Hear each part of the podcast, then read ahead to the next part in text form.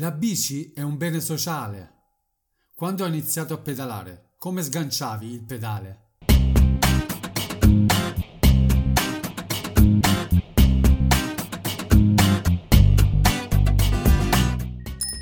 Ogni volta che realizzo un nuovo episodio di A Ruota Libera, cerco di rivivere le sensazioni che ho provato in passato per poterle descriverle a meglio. Quindi, per la puntata di oggi, ho cercato di ricordare tutti gli input, le percezioni che ho vissuto quando pedalavo per strada vent'anni fa. Per te che andavi in bici in quel periodo, chiudi gli occhi. Cerca di rivivere quelle pedalate.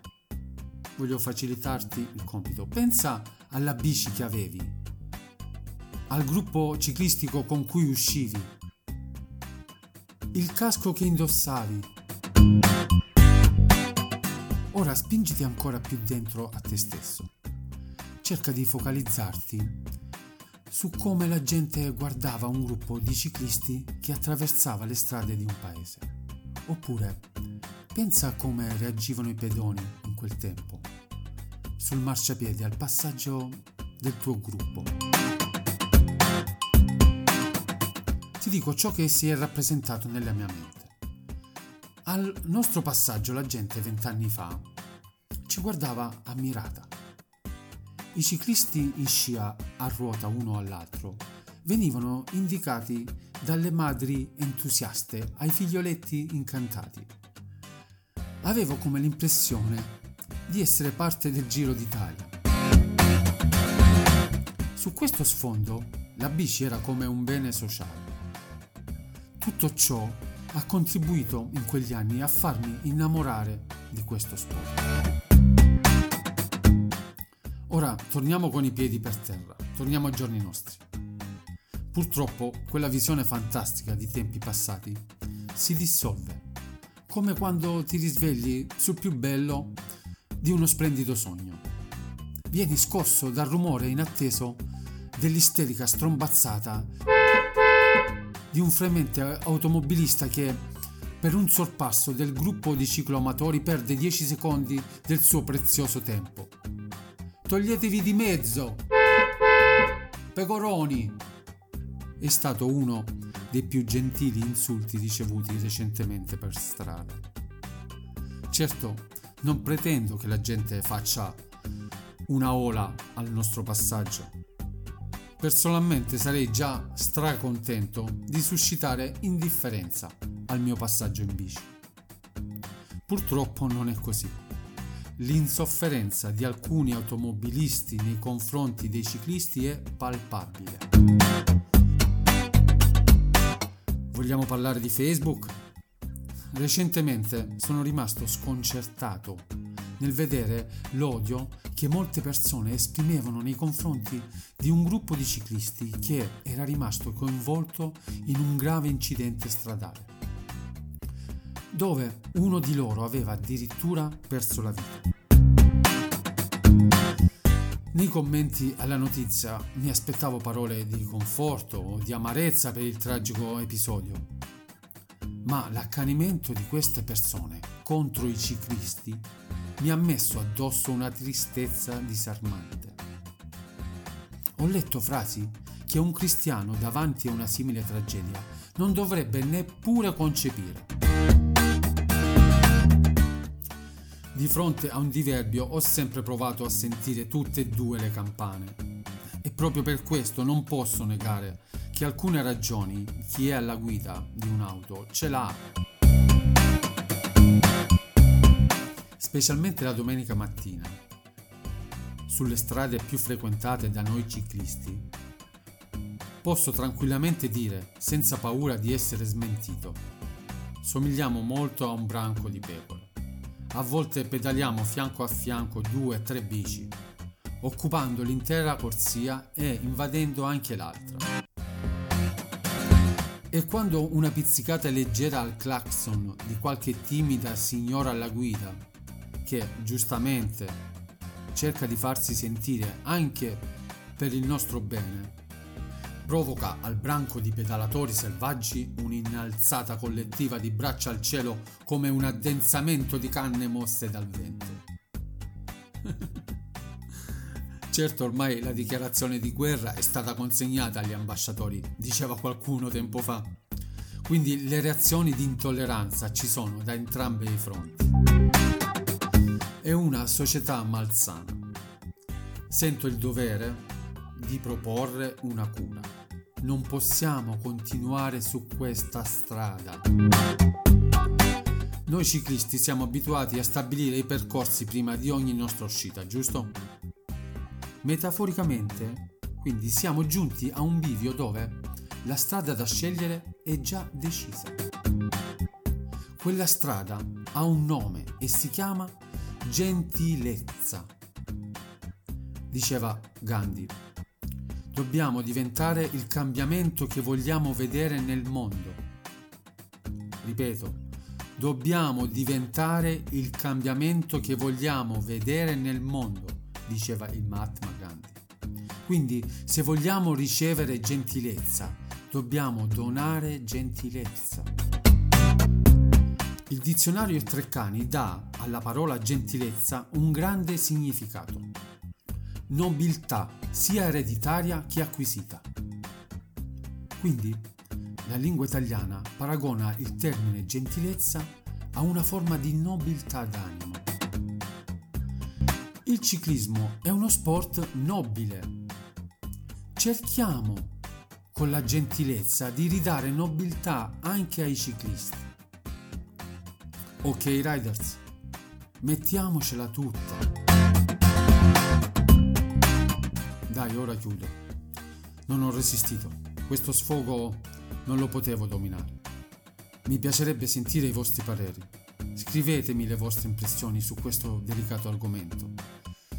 Hai percepito anche tu quel brusco cambiamento nel sentimento della gente degli ultimi anni. Scrivimi su Telegram, su Facebook o con email. Trovate tutti i collegamenti nella descrizione di questo episodio. Se c'è un interesse da parte vostra, farò una puntata dedicata.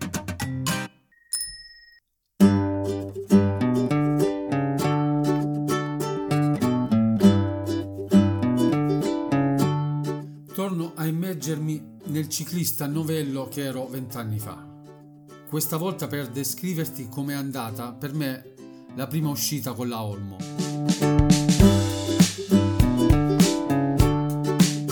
Rimediata nel garage di mio padre. Sono vestito con abbigliamento e scarpe da running. Comincio a pedalare. La prima reazione istintiva alle prime pedalate è stata quella di togliere immediatamente le cinghie che mi tenevano i piedi fissati ai pedali. Mi dava troppa insicurezza. Quando impari la bicicletta in tenera età non la dimentichi mai più, giusto? È proprio per questa teoria che i piedi fissati sui pedali sono molto pericolosi.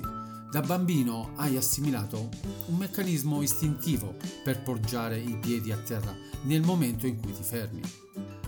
Se vuoi allenarti seriamente con la bici da corsa o la mountain bike, quell'abitudine devi cambiarla e ti do una cattiva notizia.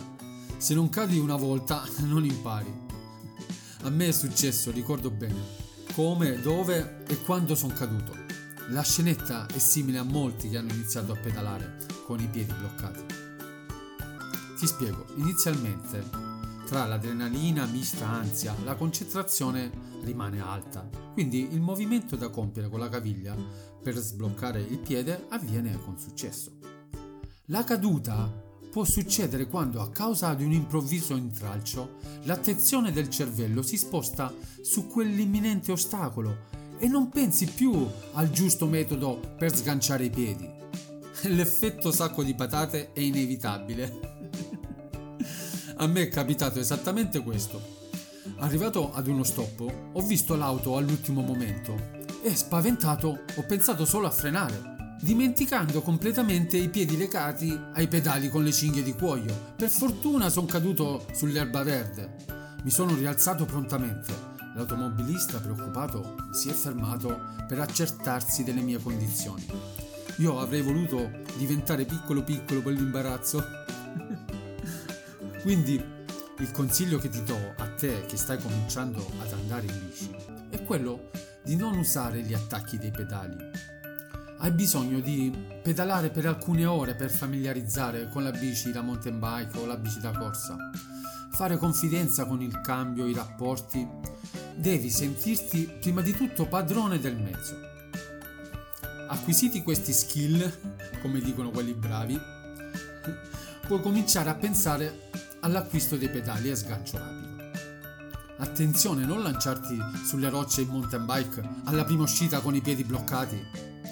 Fai esercizio di sgancio e aggancio più e più volte. Mettiti su una strada poco trafficata e fai tutti i test possibili. Ogni volta che esci, almeno per le prime 5-6 volte, fallo per un quarto d'ora.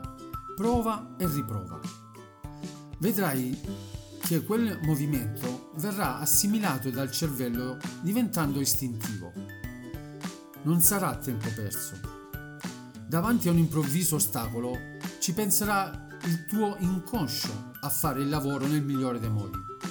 Se hai fatto bene gli esercizi di sgancio, poggerai tranquillamente il piede per terra, senza farti male e scongiurando la classica scenetta da sacco di patate.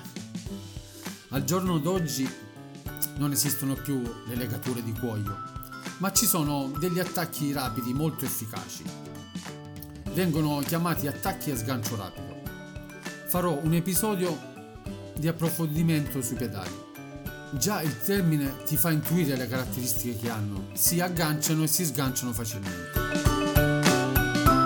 Come ti ho spiegato, non è tanto il sistema di sgancio o il movimento da fare con la caviglia, ma è l'abitudine che hai fin da bambino che devi cambiare. Ricordalo. Se stai iniziando ora, comincia con dei pedali senza attacchi.